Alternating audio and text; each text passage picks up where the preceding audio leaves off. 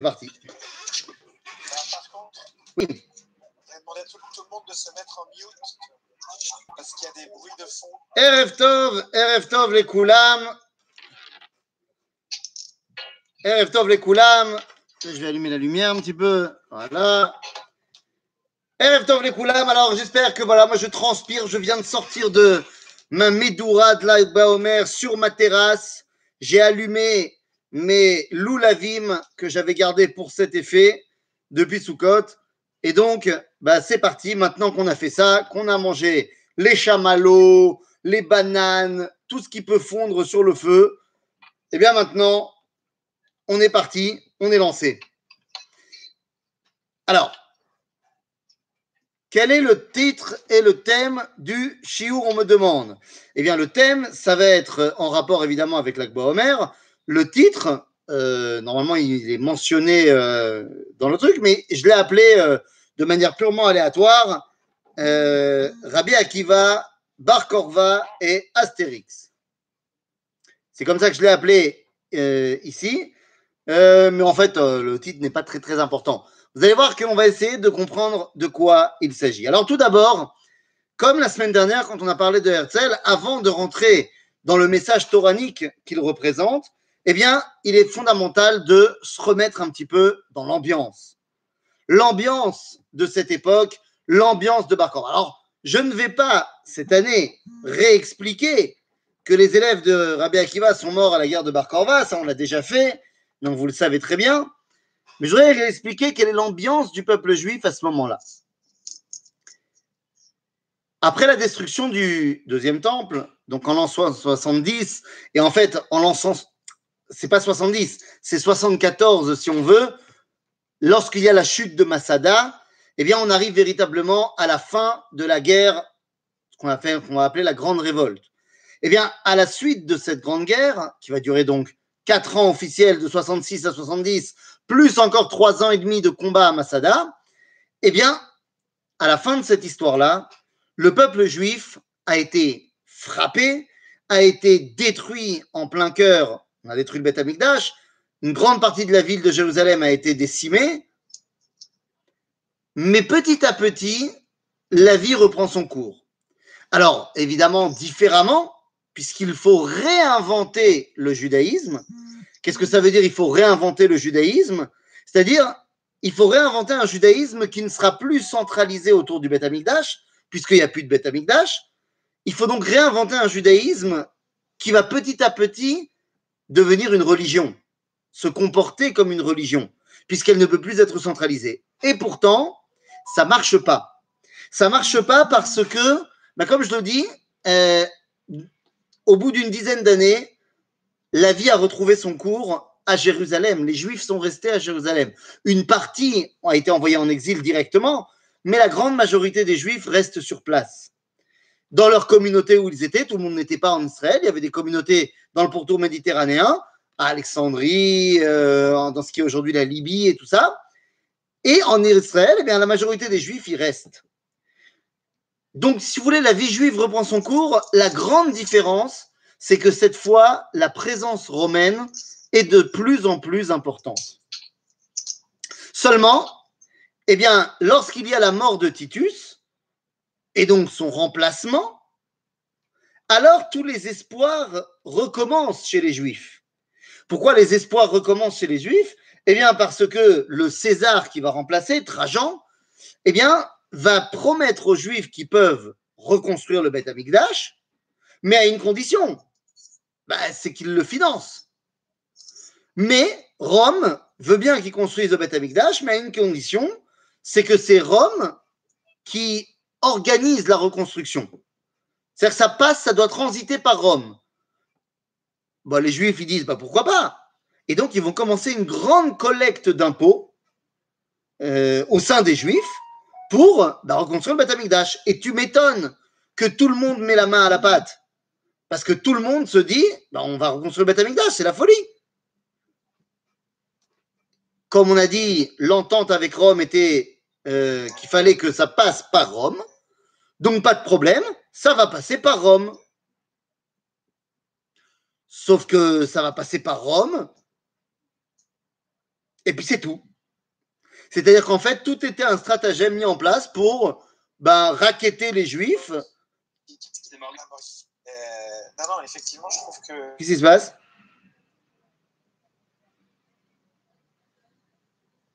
Ellie Houston, on t'a perdu. Ellie, Ellie. Ellie, tu es là, on t'a perdu. Qu'est-ce qui se passe? Non, mais Par contre, ouais. ouais. Mais tu peux pas, toi, en tant qu'administrateur, couper tous les micros directement et mettre. Qu'est-ce qui se passe? Je crois que si tu te connectes en premier, mais. Je sais pas s'il a réalisé qu'il s'est déconnecté du. du, du... Appelle-le, appelle-le, je pense. Qui, moi? Attends, je vais l'appeler. C'est bon. Moi?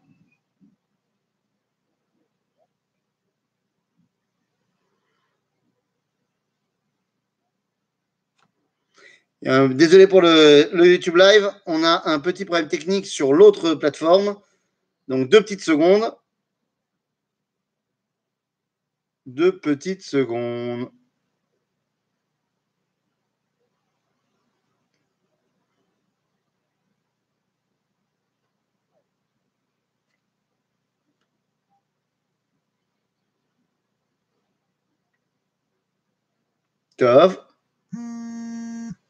C'est bizarre.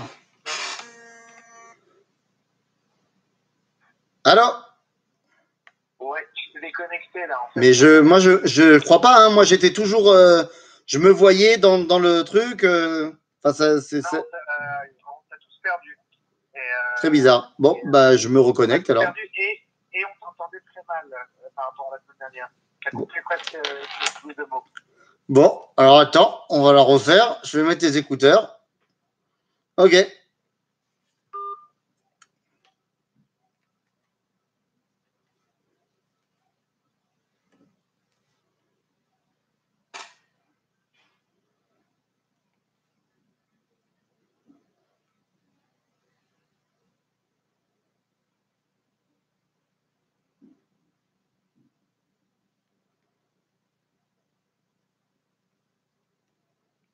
Ok.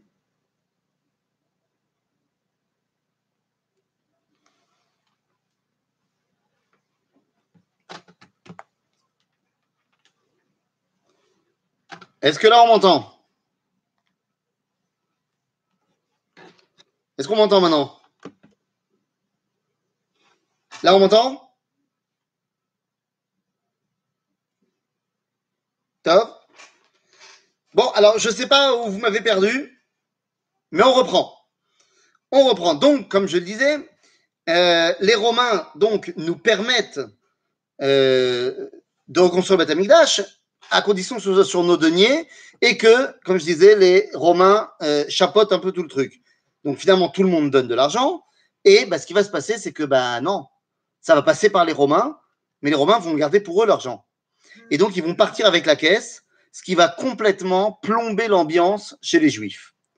Plomber l'ambiance chez les Juifs, d'autant plus que à ce moment-là, eh bien, il y a une passation de pouvoir à Rome, un nouvel empereur arrive et nouvel empereur, c'est rarement bon signe. Et ce nouvel empereur, en l'occurrence, il va s'appeler Adrien, et tu m'étonnes que ce ne sera pas un bon signe. On a un autre problème parce qu'avant Adrien, Adrien arrive sur le fond. On m'entend pas? Là, on m'entend. pas. Là, c'est bon, là? Là, c'est bien. Yofi Et pourtant, c'était un beau profil. Hein c'était un beau profil, pourtant.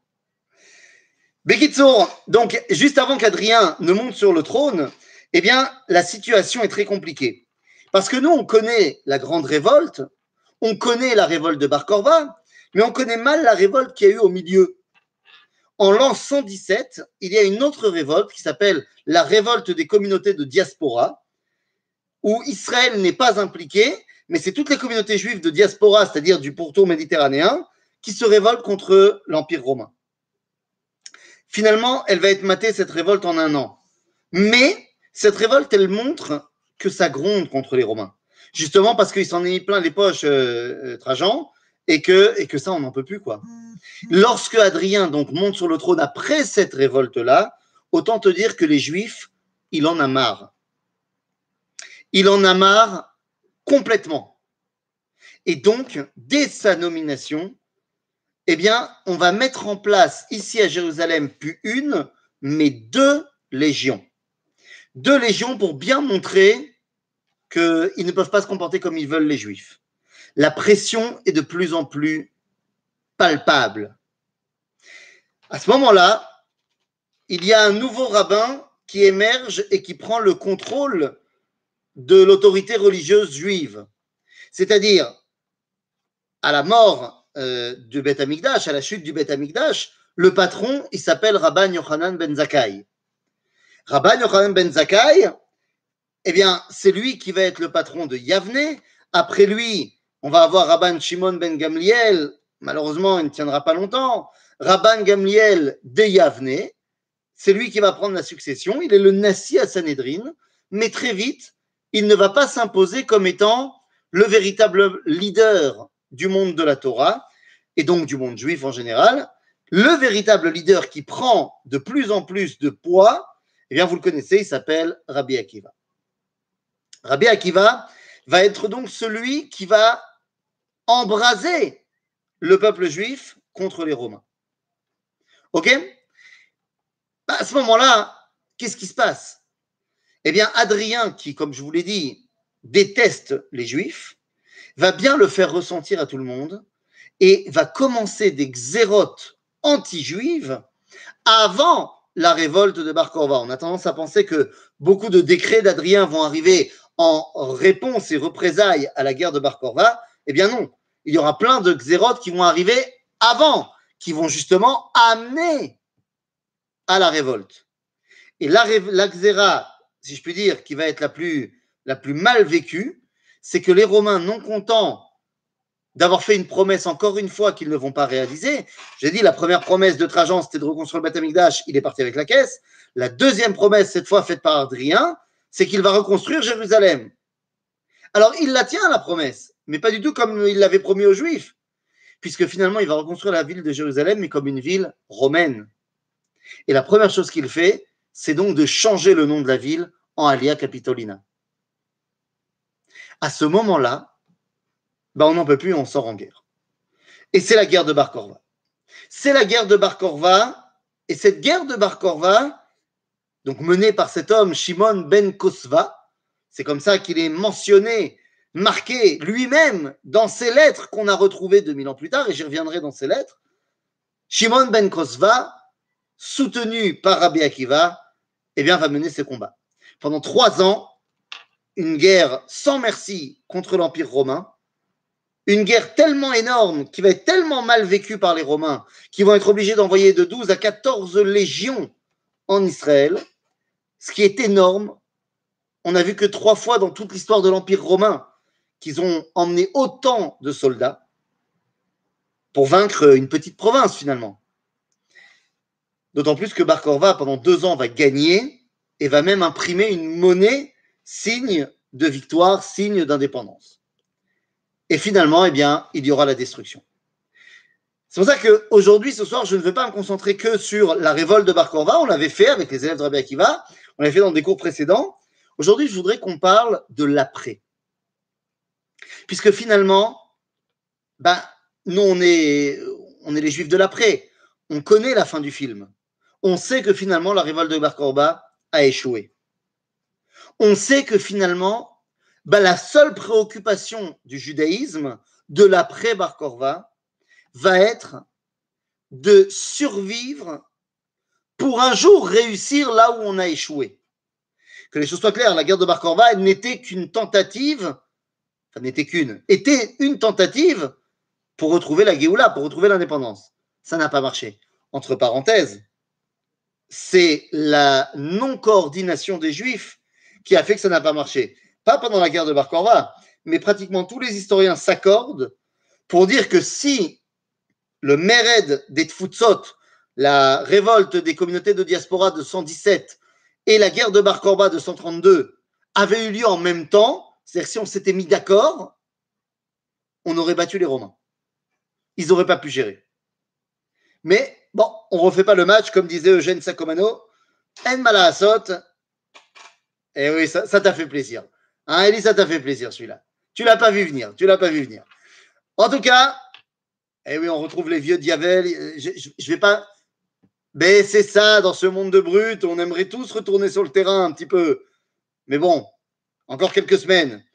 Et on pourra enfin se dire on refait le match. Mais en tout cas, quoi qu'il en soit, bah, on ne refait pas le match. On a perdu cette guerre de Barkorva. On l'a perdu. Et la préoccupation des rabbins de l'après, c'est de faire survivre le judaïsme. Alors, c'est qui ces rabbins de l'après? On a dit le grand personnage de la Torah qui va nous amener jusqu'à la guerre de Bar c'est Rabbi Akiva. C'est Rabbi Akiva. Rabbi Akiva meurt en l'an 135, massacré par les Romains dans le théâtre de Césarée. Rabbi Akiva meurt et il laisse derrière lui, non pas 24 000 élèves, mais il laisse derrière lui cinq élèves. Ces cinq élèves, on les connaît. C'est Rabbi Yehuda Barilai, c'est Rabbi Shimon Bar Yochai, c'est Rabbi Meir Baalanes, c'est Rabbi Yossi Ben Korcha, c'est également, Ben c'est également Rabbi Elazar Ben Shamoua. Donc on les connaît, ces cinq rabbins, ce sont eux qui vont avoir pour tâche énorme de maintenir le judaïsme jusqu'au moment où ça marchera. Et c'est de cela qu'on va parler maintenant. Parce que toute la Torah de Rabbi Akiva, et quand je dis toute la Torah de Rabbi Akiva, en fait, je, devrais dire toute la Torah tout court, car Rabbi Akiva est le détenteur de toute la Torah. Comment je le sais? Eh bien, il est le détenteur de toute la Torah pour une raison très simple. vous le savez. Lorsque Moshe Rabbeinu, le, Talmud nous raconte cette histoire, que lorsque Dieu fait voyager un petit peu Moshe dans sa machine temporelle et le fait voir toutes les générations, et que Moshe rentre dans le bête à Midrash de Rabbi Akiva, il va finir par dire Tu as un homme comme ça, et c'est par moi que tu donnes la Torah. En d'autres termes, Rabbi Akiva est plus grand que Moshe. Donc Rabbi Akiva, c'est toute la Torah Kula. Toute la question est de savoir comment ces cinq élèves vont continuer. Quand je parle de toute la Torah, de quoi parlons-nous? Nous sommes Erev Lakba Omer, et nous sommes Lakba Omer, c'est le Erev Lakba Omer, nous sommes Lakba Omer. Et donc, bah, Lakba Omer, c'est devenu, après Rabbi Akiva, la journée de Rabbi Shimon Bar Yochai. C'est devenu la journée des Medurot. Alors qu'on avait vu dans les cours précédents que la minac de l'Akba Omer à la base, c'était de tirer à l'arc. Mais c'est devenu les Médurot, le feu, le feu de cette Torah du Sefer HaZohar, mais en fait pas que. Et c'est là que je veux en venir. Rabbi Akiva, c'est toute la Torah. Rabbi Akiva, de toutes les phrases, de tous les enseignements de Rabbi Akiva. D'ailleurs, entre parenthèses, vous savez que Rabbi Akiva a essayé de soudoyer euh, les gouvernements pour euh, que son avis halachique soit accepté par le peuple juif. Ça n'a pas marché. Pourquoi je dis ça? Parce qu'on a retrouvé les pièces de monnaie imprimées par Bar Korva. Et on sait bien que donc Rabbi Akiva était le mentor de Bar Korva, si on veut, au niveau spirituel. Eh bien, sur les pièces de monnaie de Bar Korva, on a vu qu'il y a les Arbat Aminim. Seulement, il y a un Loulav, un Etrog, un Hadas et un Arava c'est pas la halakha, mais c'est la vie de Rabbi Akiva dans la Mishnah, dans ma Souka. La vie de Rabbi Ishmael, c'est celui qui est retenu dans la halakha. Donc tu vois que c'est pas parce que euh, le roi, l'État a fait imprimer tes livres, euh, que tu as des tactivim pour tes yeshivot, que c'est forcément toi qui as raison au niveau de la halakha. Donc ça, c'était une petite parenthèse, euh, aucun rapport. D'ailleurs, entre parenthèses, deuxième, est-ce que Bar Korva était une personnalité toranique? C'est-à-dire, est-ce qu'il était respectueux de la halakha De ce qu'on peut en savoir, évidemment. Qu'est-ce que vous en pensez? Rabbi Akiva, oui, c'est bon, c'est un rabbin. Mais Bar Korva, relige ou pas relige? Eh, Pas évident. Pas évident. D'un côté, il y a plein de rabbins qui sont contre lui parce qu'il demande des choses aux Bnei Israël qui rentrent dans son armée qui sont complètement contraires à la halakha il leur demande de s'amputer d'un doigt. Ça ne va pas. D'un autre côté, quand on retrouve les lettres de Bar Korva 2000 ans plus tard, eh bien, on va retrouver par exemple les lettres qu'il envoie aux généraux euh, de ces armées qui sont stationnés à côté de Engedi. Et il leur dit voilà, je vous ai envoyé deux ânes, vous allez devoir faire en sorte que de Engedi, on pourvoit mon armée en Lulavim, Etrogim, Adassim, Varavot. Et attention, vous prélevez bien Trumot ou Maasrot avant de me les envoyer. Donc tu vois que le mec, il est quand même intéressé pour ce que son armée, il est de quoi faire un minim. Il demande à ce qu'on prélève Trumot ou Maasrot. C'est l'ostam. Donc c'est pas évident cette histoire. Je referme la parenthèse également. Donc Rabbi Akiva, il représente toute la Torah. Mais quand on dit il représente toute la Torah, eh bien comme vous le savez, toute la Torah, Zeshlosha. Eh oui, nous avons trois Torahs. Trois Torot. Comme vous le savez d'ailleurs. Torah chez Birtav, Torah chez Bealpe, Torah chez le ou Torah à Kabbalah, Torah Asod. Rabbi Akiva réunit les trois. Bien évidemment, Rabbi Akiva est le plus grand darshan de la Torah. Torah je parle. Il va même concurrencer Moshe, comme je l'ai dit tout à l'heure.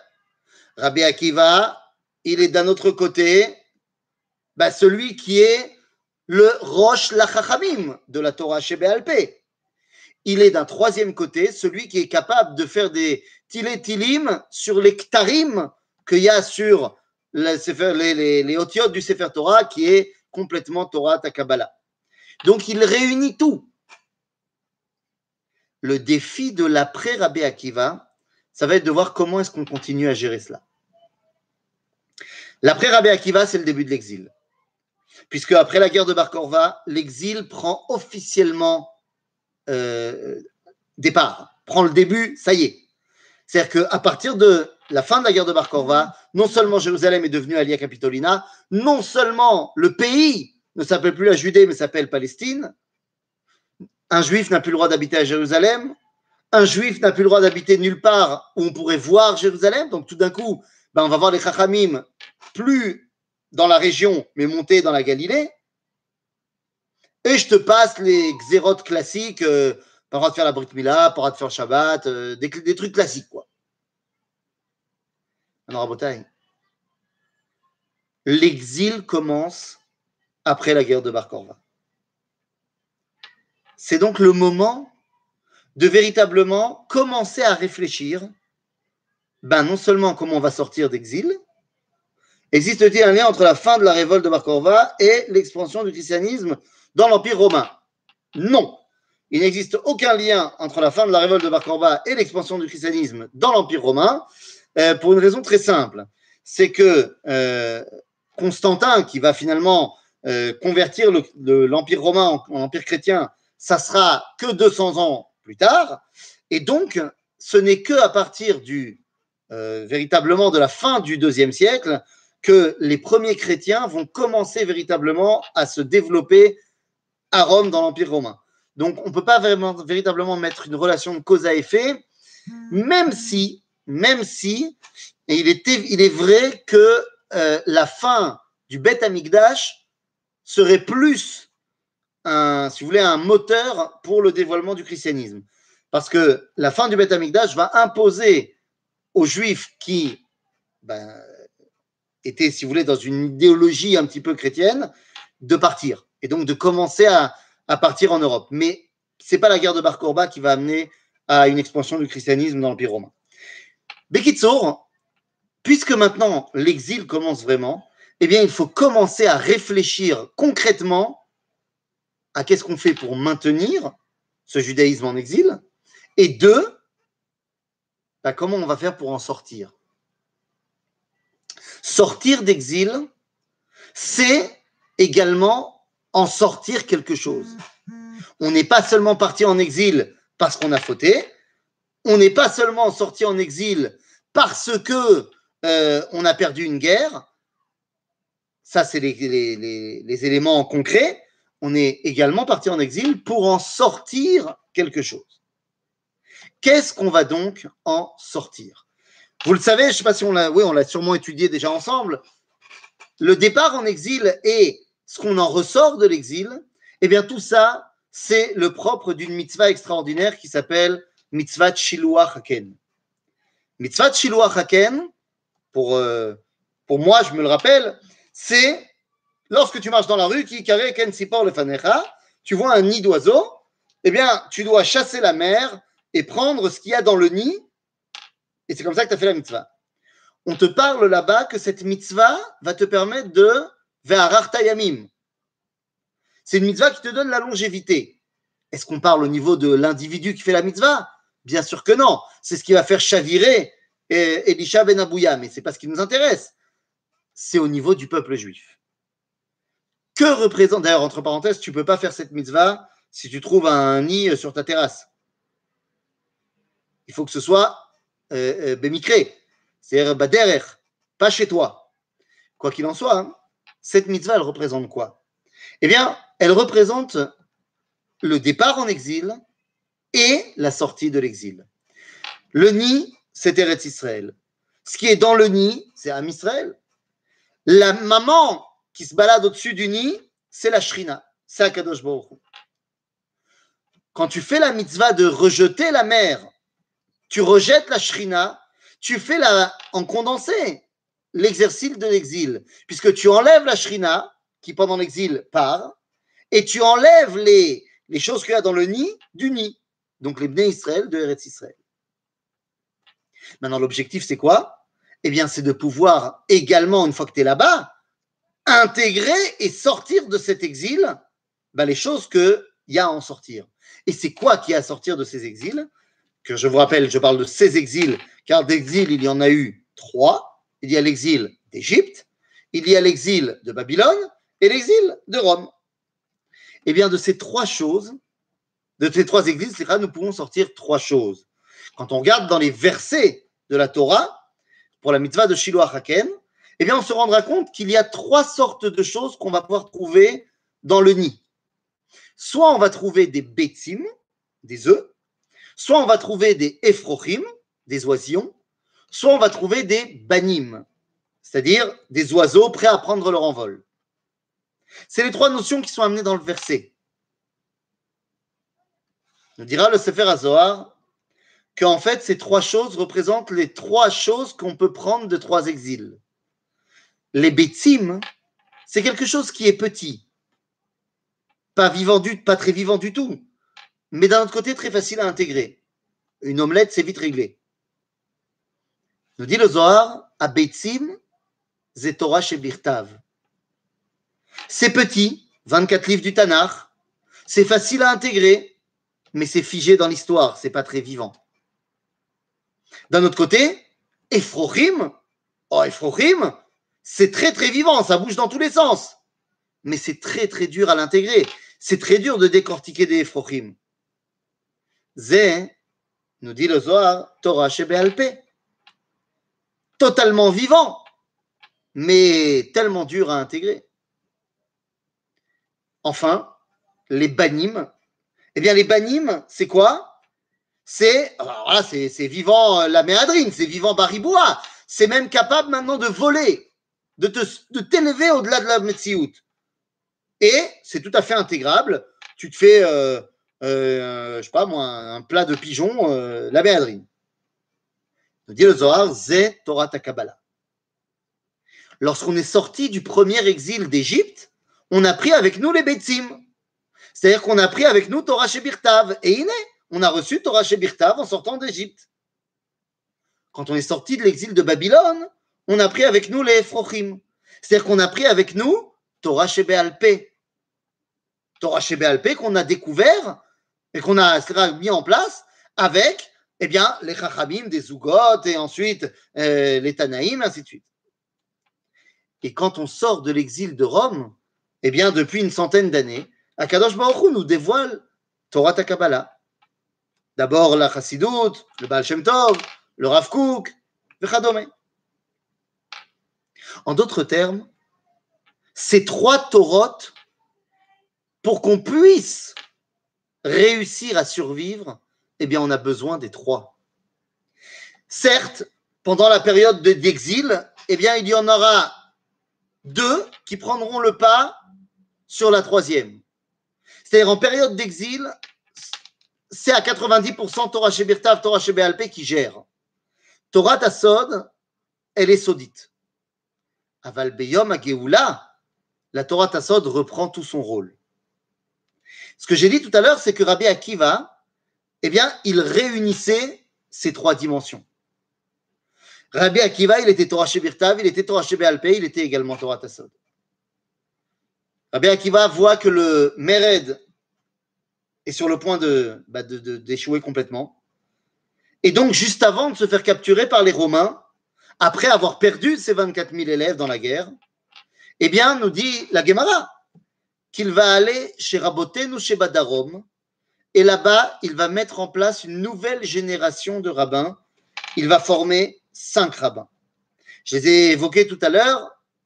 Je répète, Rabbi Shimon Bar Yochai, ce soir évidemment, Rabbi Meir Balanes, Rabbi Yossi Ben Khalafta, Rabbi euh, euh, euh, Elazar Ben Shamoua et Rabbi Yehuda Barilai. Rabotai, ces cinq rabbins vont avoir pour rôle de succéder à Rabbi Akiva. Vous comprenez l'enjeu? Et donc, ces cinq rabbins vont se partager les trois taurotes. Le rabbin élève l'élève de Rabbi Akiva, qui est celui qui va porter et devenir le symbole de Torah chez Birtav, c'est Rabbi Lazar ben Shamoua. Rabbi Lazar ben Shamoua, on va le retrouver dans le Midrash Ele Eskera, le Midrash qui parle de Asara Rougé Malchut. Rabbi Lazar ben Shamoua va se faire tuer par les Romains, Alma, al mitzvat Shabbat. Et lorsque les Romains lui disent Mais pourquoi est-ce que tu fais Shabbat? Tu es prêt à te faire tuer pour Shabbat? Il répond Ki batorah. C'est-à-dire que pour Reb Lazar ben Shamoua, Shabbat n'est pas seulement une notion de halacha, mais pour lui c'est katuv batorah. Ça sera ses derniers mots baolam hazeh. Kach katuv batorah. Reb Lazar ben Shamoua est le Torah chez des élèves de Rabbi Akiva. D'un autre côté, nous avons deux représentants de Torah chez Béalpé. Rabbi Yossi Aglili, et également Rabbi Yehuda Barilai. Rabbi Yossi Aglili nous dira le Talmud que Berov Amachlokot Alacha ke Rabbi Yossi. Et d'un autre côté, celui qui tranche les machlokot, c'est Rabbi Yehuda Barilai qui devient le Nassi, enfin pas le Nassi à Sanhedrin à proprement parler, mais qui devient le chef des rabbins. Il devient le chef de la Torah orale, à tel point que la majorité des Mishnayot viennent de Rabbi Yehuda. En d'autres termes, Rabbi Yossi et Rabbi Yehuda vont devenir les rabbins de la Torah chez Béalpé. Pourquoi ne pas se fier à l'idée de Rabbi Meir? Rabbi Meir, il était un grand Talmud Racham. Pourquoi ne pas aller l'ifsok à halacha comme lui? En plus, la Gemara dit qu'il n'y a pas Bedoro comme Rabbi Meir. C'est le plus grand. Oui, mais il est tellement grand que personne ne comprend ce qu'il dit.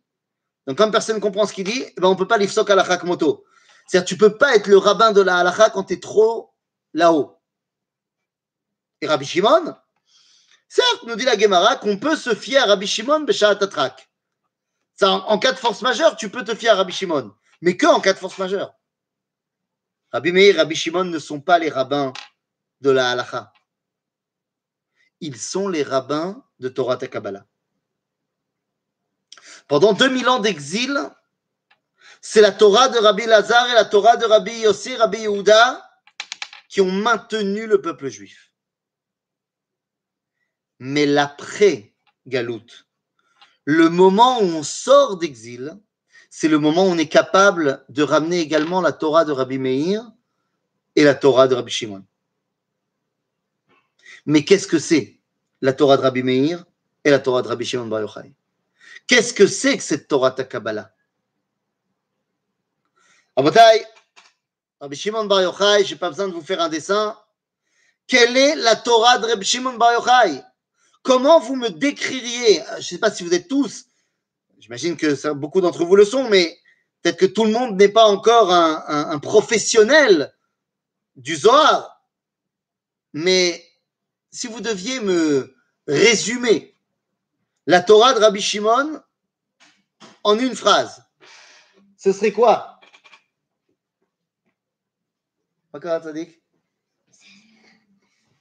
Hein? Du Zohar. Allez, c'est- ça peut être une idée. Ça peut être une idée. Mais c'est pas le même araméen que l'araméen de la Gemara. Donc il faut que les gens ils apprennent un autre araméen. Alors tu me dis, c'est quoi euh, la Torah de Rabbi Shimon? Tu me dis un feu flamboyant. C'est trop poétique pour moi. faut, faut un peu plus de, concret. Comment tu me, euh, euh, me résumerais la Torah de Rabbi Shimon? La, la Torah de Rabbi Shimon Bar Yochai, j'ai même pas la peine d'aller dans le Zohar. Elle est marquée noir sur blanc dans la Gemara. Si je devais résumer la Torah de Rabbi Shimon, je parle évidemment de Rabbi Shimon lorsqu'il sort de la grotte. Le Rabbi Shimon du Zohar. Eh bien, sa Torah, c'est lorsqu'il comprend qu'il y a l'union Baolam Hazeh, en temps de Géoula, de Torah là-haut et de Olam ici. Vous vous rappelez de cette histoire que lorsqu'il voit finalement, la première fois qu'il sort de la grotte, il voit quelqu'un qui travaille la terre, il le brûle, mais lorsqu'il voit la deuxième fois qu'il sort, ce vieil homme, qu'il vient un petit peu, euh, là, j'y viens dans deux secondes, Euh, lorsqu'il voit euh, ce vieil homme arriver avec deux rameaux de Hadassim, il dit pourquoi tu fais ça? Shabbat. Alors il dit Kama chavivim al Israël mitzvot. C'est-à-dire, il comprend que Bisman shel Galut, travailler la terre, ça ne fait que enrichir les Romains. Et donc à ce moment-là, vaut mieux étudier la Torah. Bisman la Galut, la Torah, elle est au Beth Midrash. Bisman à Géoula, Rabbi Shimon, il comprend que la Torah, elle est Gam Bet Midrash, évidemment. Aval Gam Michutz le Bet Midrash. C'est-à-dire qu'il y a une union entre la Torah et Chaye Olam. En d'autres termes, une union entre Kodesh et. Et c'est ce que tu dis là, quand tu me dis que la Kabbalah, c'est les restes de la prophétie. Bidiouk Bidiouk Les restes de la prophétie, c'est-à-dire le moment où on ressent le Kodesh, le dévoilement de Dieu, Baolam Hazeh. Ça, c'est la Torah de Reb Shimon. Seulement, le risque. Oui, vas-y. Ah, une télé. Ça dépend. si le film est bon, on peut laisser, mais. Ça, dépend. Et donc, et donc, si tu veux, le risque, le danger, car il y a un danger, le danger de la Torah de Reb Shimon, eh bien, c'est que lorsque tu vas essayer de faire descendre la Torah et la mettre en osmose avec Aolam Hazeh, il y a plein d'endroits Baolam Hazeh qui sont extrêmement sombres. C'est-à-dire qui sont les endroits que la halakha n'éclaire pas. Qui sont les endroits qui sont du domaine du parvé. C'est-à-dire l'eau de la mitzvah et l'eau du issour, mais du domaine du moutar. Le problème, c'est que le moutar peut très vite devenir un issour. Moutar de boire un petit coup, mais assourd d'être euh, quelqu'un qui est bourré toute la journée. Moutard de se faire un burger, assourd de devenir quelqu'un qui est gasroir et qui ne pense qu'à s'empiffrer. Moutard d'aller faire un peu de sport, assourd de devenir quelqu'un qui ne pense qu'à cultiver son corps. Donc, le moutard est très compliqué à gérer. Pour gérer le moutard, eh bien, il faut tout simplement lui amener un spot, un éclairage. Comment ça, on m'entend plus? On m'entend plus? C'est bon? Ok. Tant pour moi. Donc je dis, pour que le moutard devienne quelque chose qui est bénéfique, eh bien, il faut lui mettre un spot, il faut l'éclairer. Il faut l'éclairer. En fait, ce moutard, c'est quoi? Eh bien, sans rentrer dans, trop dans Torah Takabala, on est que Omer, il ne faudrait pas exagérer non plus. Il y a dans l'homme des kochot, vous les connaissez, le Admorazaken va les mettre en, action sous l'égide de ce qu'il appelle Nefesh Behemit ve Nefesh Elohit. Ben, Nefesh Elohit, c'est pas compliqué. Nefesh Elohit, c'est ce qui fait faire des mitzvot. Nefesh Behemit, c'est pas forcément ce qui me fait faire des avérotes. On dira là, Admorazaken, Izaharu bedivrechem. Deux secondes, deux secondes, deux secondes. Comment revenir en Israël? Deux, deux secondes, Rabotai. Vous allez beaucoup trop vite. Pour l'instant, je vais essayer de comprendre c'est quoi cette lumière dont on a besoin pour faire en sorte d'utiliser le moutard? Je dis la Nefesh Elohit, c'est ce qui me fait faire des mitzvot. Donc ça, c'est pas un débat, c'est facile. Mais j'ai également une Nefesh Behemit à l'intérieur qui va pas forcément me faire faire du mal, qui peut me faire vouloir aller vers les Averot, mais ça, c'est finalement assez facile à gérer. J'ai mon Shulchan qui me dit ça, c'est assourd. Bon, bah, c'est assourd. Mais il y a une force en moi qui s'appelle Noga, Klipat Noga, qui est le domaine du moutard. Et pour que cette Klipat Noga serve le dévoilement de Dieu, eh bien, il faut juste que je l'éclaire, que je lui montre que ce qui est moutard peut devenir Kodesh. Cette Torah-là, c'est la Torah de Rabbi Meir. Rabbi Meir, Rabbi Meir, qu'est-ce qu'on sait de lui? Plein de choses. Mais la chose la plus extraordinaire qu'on sait de lui, eh bien, c'est que dans son Sefer Torah, il n'y avait pas marqué Kutnot Or avec Ain, mais bien Kutnot Or avec Aleph.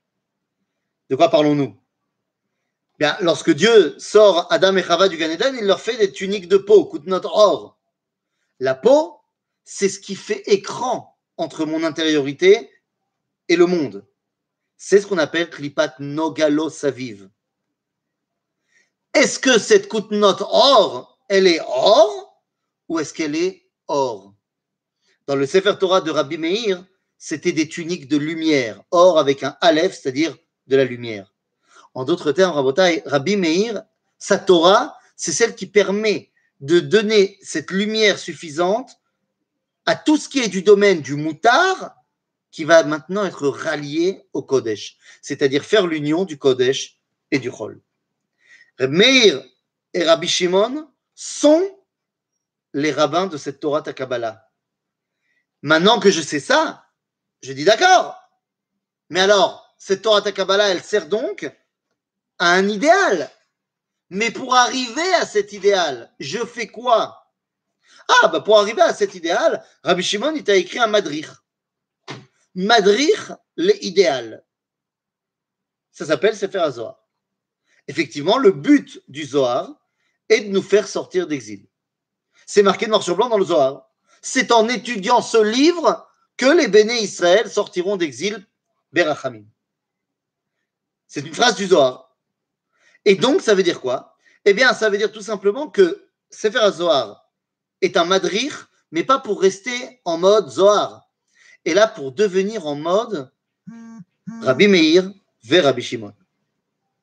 En d'autres termes, les cinq élèves de Rabbi Akiva vont porter chacun d'entre eux les différentes formes de la Torah qui vont nous permettre de traverser l'exil. Aujourd'hui, eh bien, nous avons traversé cet exil. Nous avons traversé cet exil et donc, eh bien, nous pouvons commencer à redevenir, eh bien, ce que nous sommes censés être. Qu'est-ce qu'on est censé être? Eh bien, on est censé être ce qu'on a cessé d'être avec Rabbi Akiva.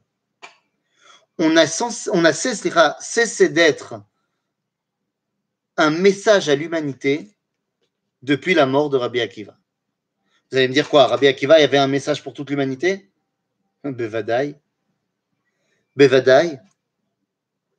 Rabotai, quel est le dernier message de Rabbi Akiva Quel est le dernier message de Rabbi Akiva? Le dernier enseignement de Torah de Rabbi Akiva Quel est-il? Vous le savez.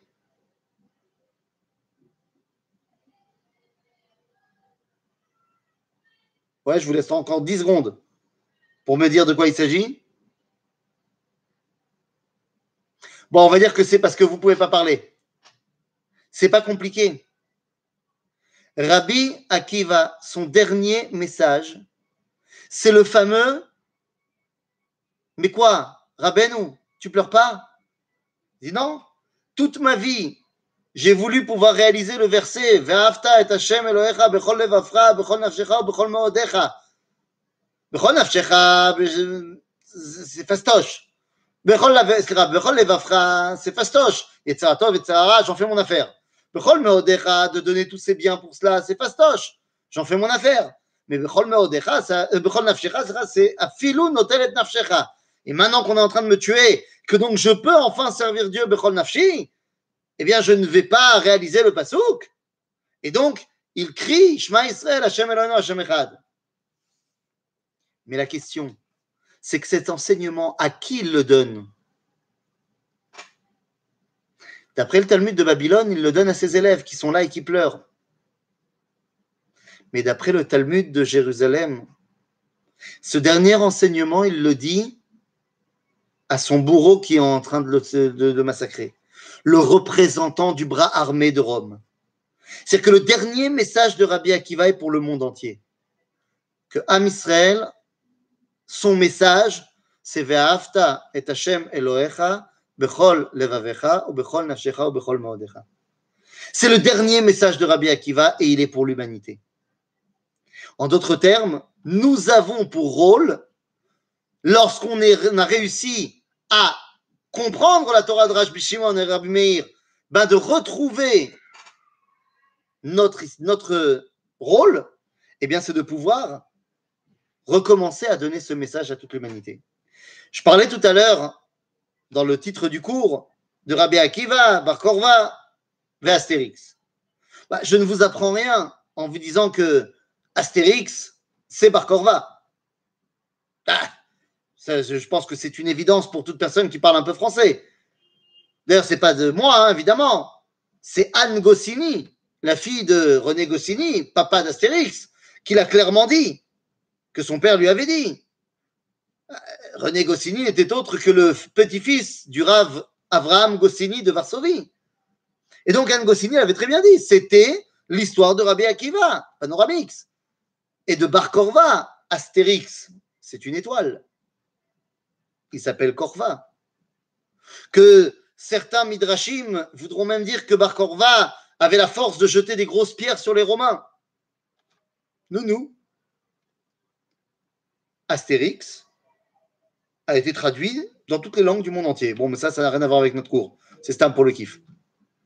Tout ça pour dire à Botaï que le moment est venu, eh bien, tout simplement, d'être ceux qui peuvent réussir là où l'époque de Rabbi Akiva a échoué. Les élèves de Rabbi Akiva, leur rôle, comme je l'ai dit, était de nous permettre à nous d'arriver. Rabbi Lazar ben Chamois et tous ses successeurs ont continué à transmettre la Torah chez Birtav. Rabbi Yossi, Rabbi Yehuda ont continué à transmettre Torah chez Be'alpé. Rabbi Meir, Rabbi Shimon ont transmis Torah Tassod. Pour que aujourd'hui, on puisse réunir ces trois Torotes et donc redevenir les Rabbi Akiva de notre génération. Abotai, mais qu'est-ce que ça veut dire? Redevenir les Rabbi Akiva de notre génération. Réussir à concrétiser là où eux ont échoué. Eh bien, moi, j'y trouve un petit pied de nez à l'histoire, j'y trouve une référence historique. Vous savez quel a été l'homme qui a retrouvé les lettres du dernier général en chef des armées d'Israël, c'est-à-dire de Bar Korva. Le dernier général en chef des armées d'Israël, Shimon Bar Korva, a écrit des lettres. Des lettres qui ont été enterrées, perdues dans l'histoire. Et qui les a retrouvés Vous savez quel est l'archéologue qui va retrouver les lettres du dernier général en chef des armées d'Israël? Ben, Je vous le donne en mille. C'est le premier général en chef des nouvelles armées d'Israël, à savoir Igaël Yadin. Igaël Yadin va devenir le premier ministre de la Défense de l'État d'Israël. Il sera